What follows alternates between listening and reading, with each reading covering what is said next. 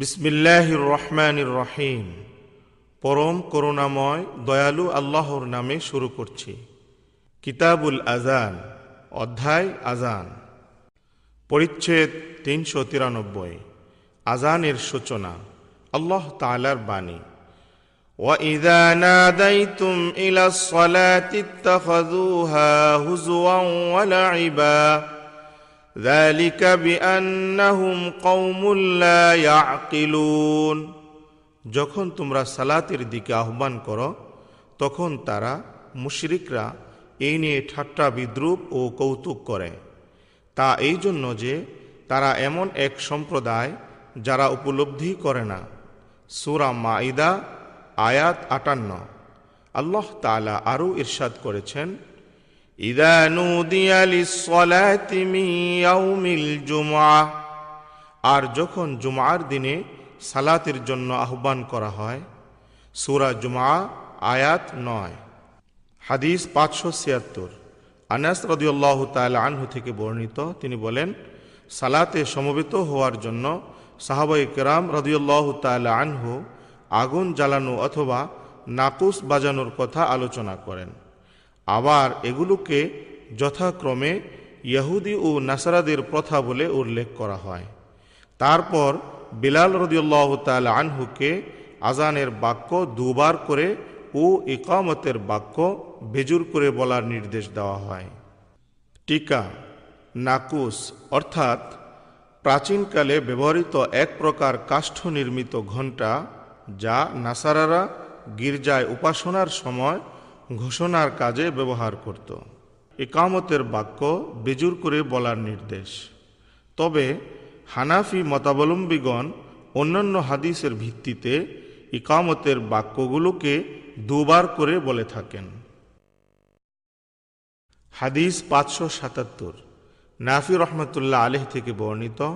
তিনি বলেন, ইবনে অমর রদিউল্লাহ তাল আনহু বলতেন যে, মুসলমানগণ যখন মদিনায় আগমন করেন তখন তারা সালাতের সময় অনুমান করে সমবেত হতেন। এর জন্য কোনো ঘোষণা দেওয়া হতো না। একদিন তারা এই বিষয়ে আলোচনা করলেন। কয়েকজন সাহাবি বললেন, নাসারাদের ন্যায় নাকুস বাজানোর ব্যবস্থা করা হোক। আর কয়েকজন বললেন, ইহুদিদের সিঙ্গার ন্যায় সিঙ্গা ফুকানোর ব্যবস্থা করা হোক। অমর রদিউল্লাহ তাল আনহু বললেন, সালাতের ঘোষণা দেওয়ার জন্য তোমরা কি একজন লোক পাঠাতে পারো না? তখন রসুল্লাহ সাল আলী ওসাল্লাম বললেন, হে বিলাল, উঠ এবং সালাতের জন্য ঘোষণা দাও। পরিচ্ছেদ তিনশো চুরানব্বই। দু দুবার আজানের শব্দ বলা। হাদিস পাঁচশো আটাত্তর। আনাস রদিউল্লাহ তাল আনহু থেকে বর্ণিত। তিনি বলেন, বিলাল রদিউল্লাহ তাল আনহুকে আজানের শব্দ দু দুবার এবং কদকামতি সলাহ ব্যতীত ইকামতের শব্দগুলো বেজুর করে বলার নির্দেশ দেওয়া হয়েছিল। হাদিস পাঁচশো উনাশি। আনাস ইবনে মালিক রদিউল্লাহ তাল আনহু থেকে বর্ণিত। তিনি বলেন, মুসলিমগণের সংখ্যা বৃদ্ধি পেলে তারা সালাতের সময়ের জন্য এমন কোনো সংকেত নির্ধারণ করার প্রস্তাব দিলেন, যার সাহায্যে সালাতের সময় উপস্থিত এই কথা বোঝা যায়। কেউ কেউ বললেন, আগুন জ্বালানো হোক কিংবা ঘণ্টা বাজানো হোক। তখন বিলাল রদিউল্লাহ তাল আনহুকে আজানের শব্দগুলো দু দুবার এবং একামতের শব্দগুলো বেজুর বলার নির্দেশ দেওয়া হলো। পরিচ্ছেদ তিনশো পঁচানব্বই।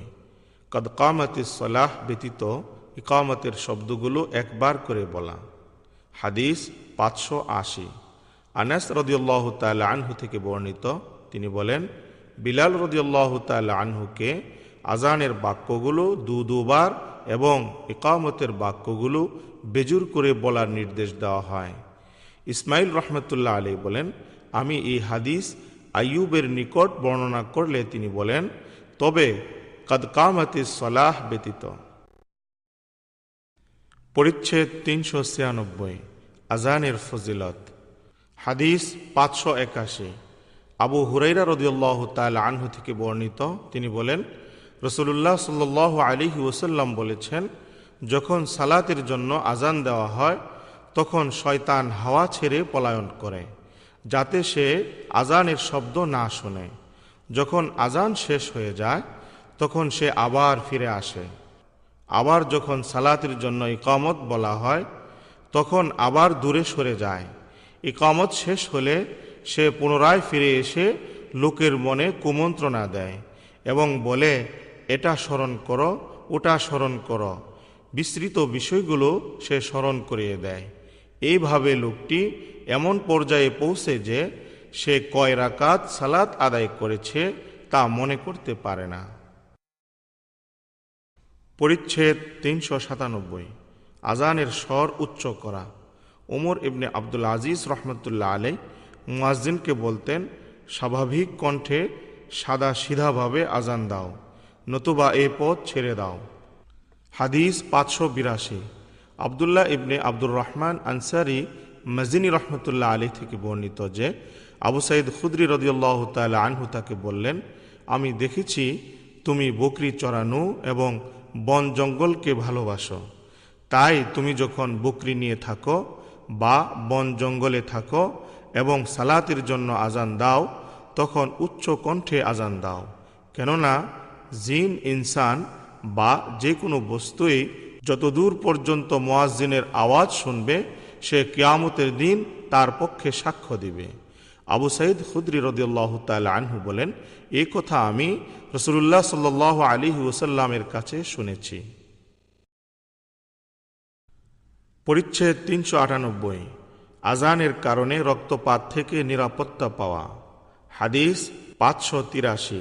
আনাস রদিউল্লাহ তাল আনহু থেকে বর্ণিত রসুল্লাহ সাল্লাহ আলিহি ওসাল্লাম যখনই আমাদের নিয়ে কোনো গোত্রের বিরুদ্ধে যুদ্ধ করতে যেতেন, ভুর না হওয়া পর্যন্ত অভিযান পরিচালনা করতেন না, বরং লক্ষ্য রাখতেন, যদি তিনি তখনই আজান শুনতে পেতেন তাহলে তাদের বিরুদ্ধে অভিযান পরিচালনা করা থেকে বিরত থাকতেন। আর যদি আজান শুনতে না পেতেন, তাহলে অভিযান চালাতেন।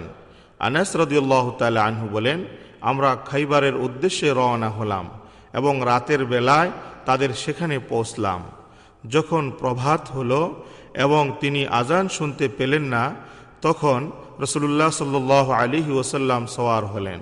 আমি আবু তাল্লাহ রদিউল্লাহ তালা আনহু এর পিছনে সওয়ার হলাম। আমার পা নবী করিম সাল্লাহ আলী ওসাল্লামের কদম মুবারকের সাথে লেগে যাচ্ছিল। আনাস রদিউল্লাহ তাল্লাহ আনহু বলেন, তারা তাদের থলে ও কুদাল নিয়ে বেরিয়ে আমাদের দিকে আসলো। হঠাৎ তারা যখন নবী করিম সাল্লাহ আলী ওসাল্লামকে দেখতে পেল, তখন বলে উঠল, এ যে মোহাম্মদ, আল্লাহর শপথ, মোহাম্মদ তার পঞ্চবাহিনী সহ। আনাস রদিউল্লাহ তাল্লাহ আনহু বলেন রসুল্লাহ সাল্লাহ আলী ওসাল্লাম তাদের দেখে বলে উঠলেন, আল্লাহ আকবর আল্লাহ আকবর, খাইবার ধ্বংস হোক। আমরা যখন কোনো কৌমের আঙ্গিনায় অবতরণ করি, তখন সতর্ককৃতদের প্রভাত হবে কত মন্দ। পরিচ্ছেদ তিনশো নিরানব্বই। মোয়াজ্জিনের আজান শুনলে যা বলতে হয়। হাদিস পাঁচশো চুরাশি। আবু সাইদ খুদ্রি রদিউল্লাহ তাল আনহু থেকে বর্ণিত রসুল্লাহ সাল্লাহ আলী ওসাল্লাম বলেছেন, যখন তোমরা আজান শুনতে পাও, তখন মোয়াজ্জিন যা বলে, তোমরাও তার অনুরূপ বলবে। হাদিস পাঁচশো পঁচাশি। ঈসা ইবনে তাল্হা রদিউল্লাহ তাল আনহু থেকে বর্ণিত, একদিন তিনি মোয়াবিয়া রদিউল্লাহ তাল আনহুকে আজানের জবাব দিতে শুনেছেন যে তিনি আশহাদু আন্না মুহাম্মাদার রসুল্লাহ পর্যন্ত মোয়াজ্জিনের অনুরূপ বলেছেন।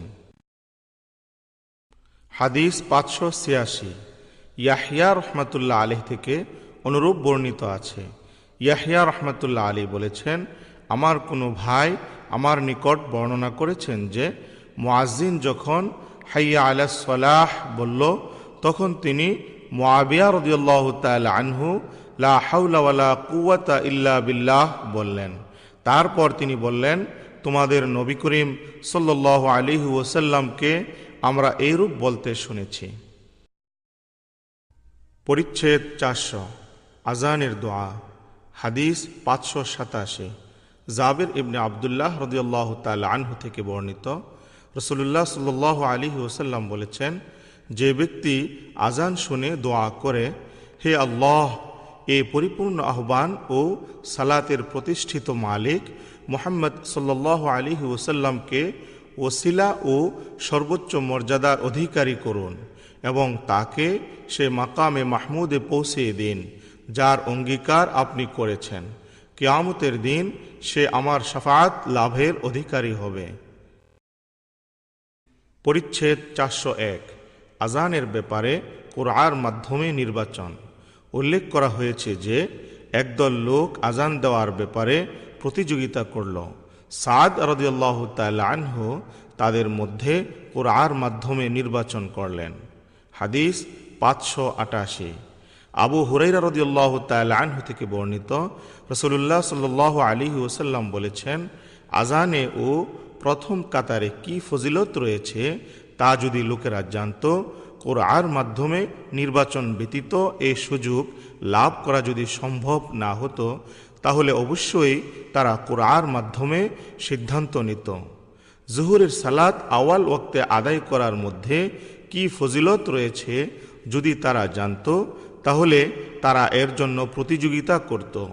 আর ঈশা ও ফজরের সালাদ জামায়াতে আদায়ের কি ফজিলত তা যদি তারা জানত, তাহলে নিঃসন্দেহে হামাগুড়ি দিয়ে হলেও তারা উপস্থিত হতো।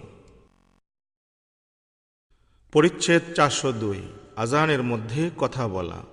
সুলাইমান ইবনে সুরাত রহমতুল্লাহ আলাই আজানের মধ্যে কথা বলেছেন। হাসান বুসরি রহমতুল্লাহ আলাই বলেন, আজান বা ইকামত দেওয়ার সময় হেসে ফেললে কোনো দোষ নেই। হাদিস পাঁচশো উননব্বই। আবদুল্লাহ ইবনে হারিস রদিয়াল্লাহ তাল আনহু থেকে বর্ণিত। তিনি বলেন, একবার বর্ষণ সিক্ত দিনে ইবনে আব্বাস রদিয়াল্লাহ তাল আনহু আমাদের উদ্দেশ্যে খুদ্া দিচ্ছিলেন। এদিকে মোয়াজিন আজান দিতে গিয়ে যখন হাইয়া আলাহ সালাহ এ পৌঁছল, তখন তিনি তাকে এ ঘোষণা দেওয়ার নির্দেশ দিলেন যে, লোকেরা যেন আবাসে সালাত আদায় করে নেয়। এতে লোকেরা একে অপরের দিকে তাকাতে লাগল।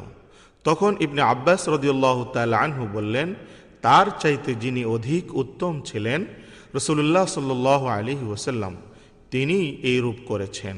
অবশ্য জুমার সালাত ওয়াজিব, তবে উজুরের কারণে নিজ আবাসে সালাত আদায় করার অনুমতি রয়েছে।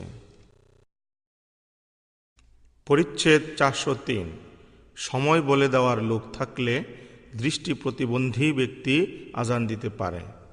হাদিস পাঁচশো নব্বই, আবদুল্লাহ ইবনে অমর রদিউল্লাহ তাল আনহু থেকে বর্ণিত, তিনি বলেন রসুল্লাহ সাল আলী ওসাল্লাম বলেছেন, বিলাল রদিউল্লাহ তাল আনহু রাত থাকতেই আজান দেন। কাজেই ইবনে উম্মে মকতুম রদিউল্লাহ তাল আনহু আজান না দেওয়া পর্যন্ত তোমরা সাহরির পানাহার করতে পারো। আবদুল্লাহ রদিউল্লাহ তাল আনহু বলেন, ইবনে উম্মে মকতুম রদিউল্লাহ তাল আনহু ছিলেন দৃষ্টি প্রতিবন্ধী। যতক্ষণ না তাকে বলে দেওয়া হতো যে ভুর হয়েছে, বুর হয়েছে। ততক্ষণ পর্যন্ত তিনি আজান দিতেন না। পরিচ্ছেদ চারশো চার। ফজরের ওয়াক্ত হওয়ার পর আজান দেওয়া। হাদিস পাঁচশো একানব্বই। হাফসা রদিউল্লাহ তাল আনহা থেকে বর্ণিত, তিনি বলেন, যখন মোয়াজিন সুবহে সাদিকের প্রতীক্ষায় থাকত ও আজান দিত এবং ভোর স্পষ্ট হতো জামায়াত দাঁড়ানোর আগে রসুল্লাহ সাল আলিহি ওসাল্লাম সংক্ষেপে দুরাকাত সালাত আদায় করে নিতেন। হাদিস পাঁচশো বিরানব্বই। আইসা রদিউল্লাহ তাল আনহা থেকে বর্ণিত, তিনি বলেন রসুল্লাহ সাল্লাহ আলিহি ওসাল্লাম ফজরের আজান ও একামতের মাঝে দুরাকাত সালাত সংক্ষেপে আদায় করতেন। হাদিস পাঁচশো তিরানব্বই। আবদুল্লাহ ইবনে অমর রদিউল্লাহ তাল আনহুমা থেকে বর্ণিত রসুল্লাহ সাল্লাহ আলিহি ওসাল্লাম বলেছেন, বিলাল রদিউল্লাহ তাল আনহু রাত থাকতে আজান দিয়ে থাকেন। কাজেই তোমরা সাহরি, পানাহার করতে থাকো। যতক্ষণ না ইবনে উম্মে মকতুম রদিউল্লাহ তাল আনহু আজান দেন। পরিচ্ছেদ চারশো পাঁচ। ফজরের ওয়াক্ত হওয়ার আগে আজান দেওয়া। হাদিস পাঁচশো চুরানব্বই। আবদুল্লাহ ইবনে মসউদ রদিউল্লাহ তাল আনহু থেকে বর্ণিত নবী করিম সাল্লাহ আলী ওসাল্লাম ইরশাদ করেছেন, বিলালের আজান যেন তোমাদের কাউকে সাহারি খাওয়া থেকে বিরত না রাখে, কেননা সে রাত থাকতে আজান দেয়। যেন তোমাদের মধ্যে যারা তাহাজ্জুদের সালাতে রত, তারা ফিরে যায়, আর যারা ঘুমন্ত, তাদেরকে জাগিয়ে দেয়। তারপর তিনি আঙ্গুল দিয়ে ইশারা করে বললেন, ফজর বা সুবহে সাদিক বলা যায় না। যখন এইরূপ হয়, তিনি একবার আঙ্গুল উপরের দিকে উঠিয়ে নিচের দিকে নামিয়ে ইশারা করলেন। যতক্ষণ না এইরূপ হয়ে যায়, বর্ণনাকারী জুহাইর রহমতুল্লাহ আলাই তার শাহাদাত আঙ্গুল দয় একটি অপরটির উপর রাখার পর তার ডানে ও বামে প্রসারিত করে দেখালেন। অর্থাৎ আলোর রেখা নিচ থেকে উপরের দিকে লম্বালম্বিভাবে যখন প্রসারিত হয়, তখন প্রকৃতপক্ষে ফজরের ওয়াক্ত হয় না। ইহাকে সুবহে কাজিব বলা হয়। কাজেই এই রেখা দেখে সুবহে সাদিক হয়ে গেছে বলে যেন কেউ মনে না করে। তবে যখন পূর্বাকাশে আলোর রেখা উত্তর দক্ষিণে বিস্তৃত হয়, তখনই প্রকৃতপক্ষে সুবহে সাদিক। হাদিস পাঁচশো পঁচানব্বই।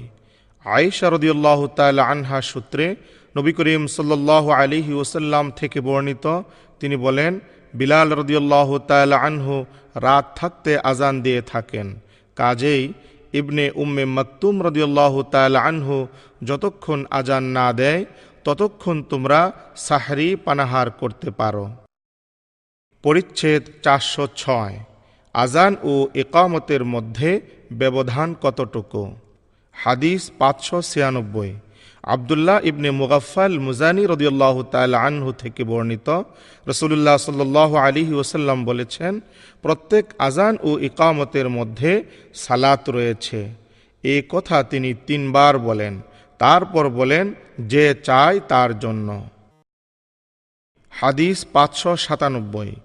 আনাস ইবনে মালিক রদিউল্লাহ তাল আনহু থেকে বর্ণিত, তিনি বলেন মুআজ্জিন যখন আজান দিত, তখন নবী করিম সাল্লাহ আলিহি ওসাল্লামের সাহাবিগণের মধ্যে কয়েকজন নবী করিম সাল্লাহ আলিহি ওসাল্লামের বের হওয়া পর্যন্ত মসজিদের স্তম্ভের কাছে গিয়ে দাঁড়াতেন এবং এ অবস্থায় মাগরিবের আগে দুরাকাত সালাত আদায় করতেন।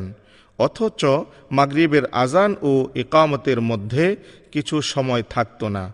ওসমান ইবনে জবালা ও আবু দাউদ রহমতুল্লাহ আলাই সুবা রহমতুল্লাহ আলহ থেকে বর্ণনা করেন যে, এ দুয়ের মধ্যবর্তী ব্যবধান খুবই সামান্য হতো।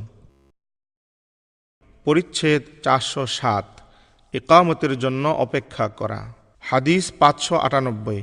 আইসা রদিউল্লাহ তাল আনহা থেকে বর্ণিত, তিনি বলেন যখন মুআজ্জিন ফজরের সালাতের প্রথম আজান শেষ করতেন, তখন রসুল্লাহ সাল্লাহ আলী ওসাল্লাম দাঁড়িয়ে যেতেন এবং সুবহে সাদিকের পর ফজরের সালাতের আগে দুরাকাত সালাত সংক্ষেপে আদায় করতেন, তারপর ডান কাতে শুয়ে পড়তেন এবং একামতের জন্য মুআজ্জিন তার কাছে না আসা পর্যন্ত শুয়ে থাকতেন। পরিচ্ছেদ চারশো আট কেউ ইচ্ছা করলে আজান ও একামতের মধ্যবর্তী সময়ে সালাত আদায় করতে পারেন। হাদিস পাঁচশো নিরানব্বই। আবদুল্লাহ ইবনে মুগাফাল রদিউল্লাহ তাল আনহু থেকে বর্ণিত। তিনি বলেন, নবী করিম সাল্লাহ আলিহি ওসাল্লাম বলেছেন, প্রত্যেক আজান ও ইকামতের মধ্যবর্তী সময়ে সালাত আদায় করা যায়। প্রত্যেক আজান ও ইকামতের মধ্যবর্তী সময়ে সালাত আদায় করা যায়। তৃতীয়বার এই কথা বলার পর তিনি বলেন, যে ব্যক্তি ইচ্ছা করে। পরিচ্ছেদ চারশো নয়। সফরে এক মুয়াজ্জিন যেন আজান দেয়। হাদিস ছয়শো।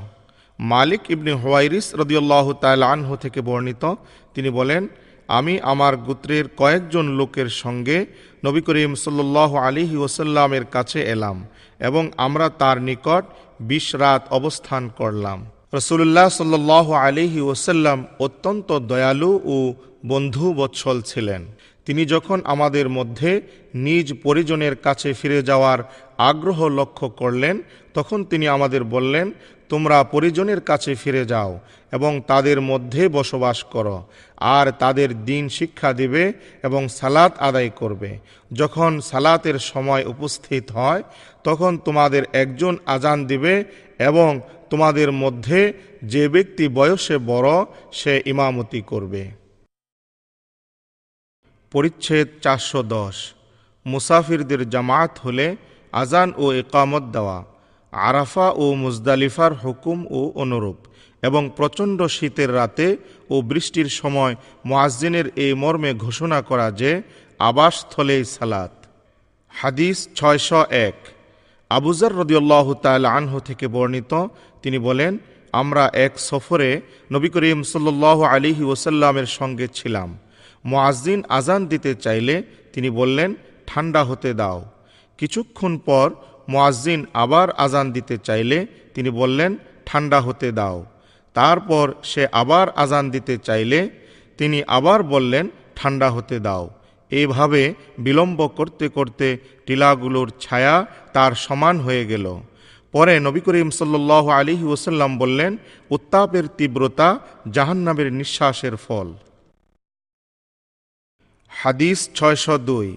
মালিক ইবনে হওয়াইরিস রদিউল্লাহ তাল আনহু থেকে বর্ণিত, তিনি বলেন, দুজন লোক সফরে যাওয়ার ইচ্ছা ব্যক্ত করার জন্য নবী করিম সাল্লাহ আলিহি ওসাল্লামের কাছে এলো। নবী করিম সাল্লাহ আলিহি ওসাল্লাম তাদের বললেন, তোমরা উভয়ে যখন সফরে বেরোবে সালাতের সময় হলে তখন আজান দিবে, এরপর ইকামত দিবে এবং তোমাদের উভয়ের মধ্যে যে বয়সে বড় সে ইমামতি করবে। হাদিস ছয়শো তিন। মালিক রদিউল্লাহ তাল আনহু থেকে বর্ণিত, তিনি বলেন, আমরা সমবয়সী একদল যুবক নবী করিম সাল্লাহ আলিহি ওসাল্লামের কাছে হাজির হলাম। বিশ দিন ও বিশ রাত আমরা তার নিকট অবস্থান করলাম। রসুল্লাহ সাল্লাহ আলিহি ওসাল্লাম অত্যন্ত দয়ালু ও নম্র স্বভাবের লোক ছিলেন। তিনি যখন বুঝতে পারলেন যে আমরা আমাদের পরিজনের কাছে ফিরে যেতে চাই বা ফিরে যাওয়ার জন্য উৎসুক হয়ে পড়েছি, তখন তিনি আমাদের জিজ্ঞাসা করলেন, আমরা আমাদের পিছনে কাদের রেখে এসেছি? আমরা তাকে জানালাম। তারপর তিনি বললেন, তোমরা তোমাদের পরিজনের কাছে ফিরে যাও। এবং তাদের মধ্যে বসবাস করো। আর তাদের দিন শিক্ষা দাও এবং সৎ কাজের নির্দেশ দাও। বর্ণনাকারী বলেন, মালিক রদিউল্লাহ তাল আনহু আরও কয়েকটি বিষয় উল্লেখ করেছিলেন যা আমার মনে আছে বা মনে নেই। তারপর নবী করিম সাল্লাহ আলিহি ওসাল্লাম বলেছিলেন, তোমরা আমাকে যেভাবে সালাত আদায় করতে দেখেছ, সেভাবে সালাত আদায় করবে। সালাতের সময় উপস্থিত হলে তোমাদের একজন যেন আজান দেয় এবং তোমাদের মধ্যে যে ব্যক্তি বয়সে বড়, সে যেন তোমাদের ইমামতি করে।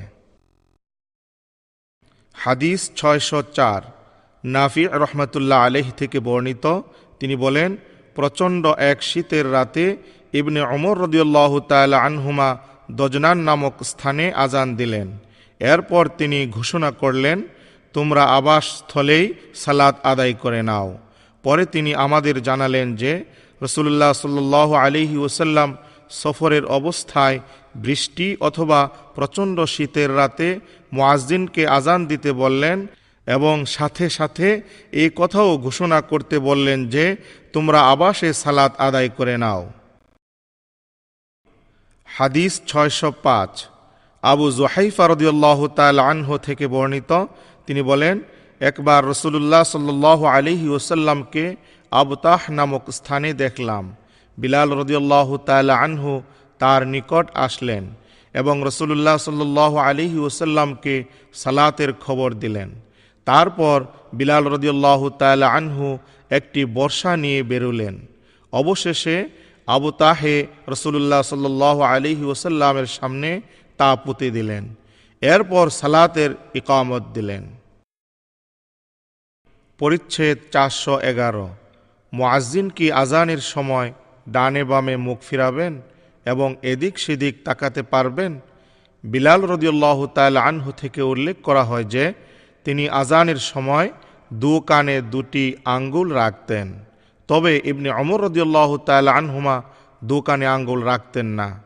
ইব্রাহিম রহমতুল্লাহ আলী বলেন বিনা অজুতে আজান কোনো দোষ নেই। আতা রহমতুল্লাহ আলহি বলেন আজানের জন্য অজু জরুরি এবং সুন্নাত। আয়েশা রদিউল্লাহ তাল আনহা বলেন রসুল্লাহ সাল্লাহ আলিহি ওসাল্লাম সর্বক্ষণ আল্লাহর জিকির করতেন। হাদিস ছয়শো ছয়। আবু জোহাইফা রদিউল্লাহ তাল আনহু থেকে বর্ণিত যে, তিনি বিলাল রদিউল্লাহ তাল আনহুকে আজান দিতে দেখেছেন। এরপর তিনি বলেন, তাই আমি তার অর্থাৎ বিলাল রদিউল্লাহ তাল আনহুর নেয় আজানের মাঝে মুখ এদিক সেদিক ডানে বামে ফিরায়। পরিচ্ছেদ চারশো বারো। আমাদের সালাদ ফৌত হয়ে গেছে কারও এইরূপ বলা। ইবনে সিরিন রহমতুল্লাহ আলিহ এর মতে, আমাদের সালাদ ফৌত হয়ে গেছে বলা অপছন্দনীয়, বরং আমরা সালাদ পাইনি এইরূপ বলা উচিত। তবে এই ব্যাপারে নবী করিম সাল্লাহ আলিহি ওসাল্লাম যা বলেছেন তাই সঠিক। হাদিস ছয়শো সাত। আবু কাতাদা রদিয়াল্লাহ তাল আনহু থেকে বর্ণিত। তিনি বলেন, একবার আমরা নবী করিম সাল্লাহ আলিহি ওসাল্লামের সঙ্গে সালাত আদায় করছিলাম। হঠাৎ তিনি লোকদের আগমনের আওয়াজ শুনতে পেলেন। সালাত শেষে তিনি জিজ্ঞাসা করলেন, তোমাদের কি হয়েছিল? তারা বললেন, আমরা সালাতের জন্য তাড়াহুড়া করে আসছিলাম। নবী করিম সাল্লাহ আলিহি ওসাল্লাম বললেন এই রূপ করবে না। যখন সালাতে আসবে, ধীরস্থিরভাবে আসবে। ইমামের সাথে যতটুকু পাও আদায় করবে। আর যতটুকু ফৌত হয়ে যায়, তা ইমামের সালাম ফিরানোর পর পুরা করে নিবে। পরিচ্ছেদ চারশো তেরো। সালাতে জামায়াতের দিকে দৌড়ে আসবে না। বরং শান্ত ও ধীরস্থিরভাবে আসবে। তিনি বলেন, তোমরা ইমামের সঙ্গে যতটুকু সালাদ পাও তা আদায় করবে। আর তোমাদের যা ছুটে যায় তা ইমামের সালাম ফিরানোর পর পুরা করে নেবে। আবু কাতাদা রদিউল্লাহ তালা আনহু নবী করিম সাল্লাহ আলিহি ওসাল্লাম থেকে এই কথা বর্ণনা করেছেন। হাদিস ছয়শো আট। আবু হুরাইরা রদিউল্লাহ তালা আনহু সূত্রে নবী করিম সাল্লাহ আলিহি ওসাল্লাম থেকে বর্ণিত, তিনি বলেন, যখন তোমরা ইকামত শুনতে পাবে, তখন সালাতের দিকে চলে আসবে। তোমাদের উচিত ধীরস্থিরতা ও গাম্ভীর্য বজায় রাখা। তাড়াহুড়া করবে না। ইমামের সাথে যতটুকু পাও তা আদায় করবে। আর যা ছুটে যায়, তা পুরা করে নিবে। পরিচ্ছেদ চারশো চোদ্দ। ইকামতের সময় ইমামকে দেখলে লোকেরা কখন দাঁড়াবে? হাদিস ছয়শো নয়। আবু কাতাদা রদিউল্লাহ তাল আনহু থেকে বর্ণিত। তিনি বলেন রসুল্লাহ সাল্লাহ আলিহি ওসাল্লাম বলেছেন, সালাতের ইকামত হলে আমাকে না দেখা পর্যন্ত তোমরা দাঁড়াবে না। পরিচ্ছেদ চারশো পনেরো। তাড়াহুড়া করে সালাতের দিকে দৌড়াতে নেই, বরং শান্ত ও ধীরস্থিরভাবে দাঁড়াবে। হাদিস ছয়শো দশ। আবু কাতাদা রদিয়াল্লাহ তালা আনহু থেকে বর্ণিত, তিনি বলেন রসুল্লাহ সাল্লাহ আলিহি ওসাল্লাম বলেছেন, সালাতের ইকামত হলে আমাকে না দেখা পর্যন্ত তোমরা দাঁড়াবে না। ধীরস্থিরতার প্রতি লক্ষ্য রাখা তোমাদের জন্য একান্ত আবশ্যক। আলী ইবনে মুবারক রহমতুল্লাহ আলী হাদিস বর্ণনায় সাইবান রহমতুল্লাহ আলী এর অনুসরণ করেছেন।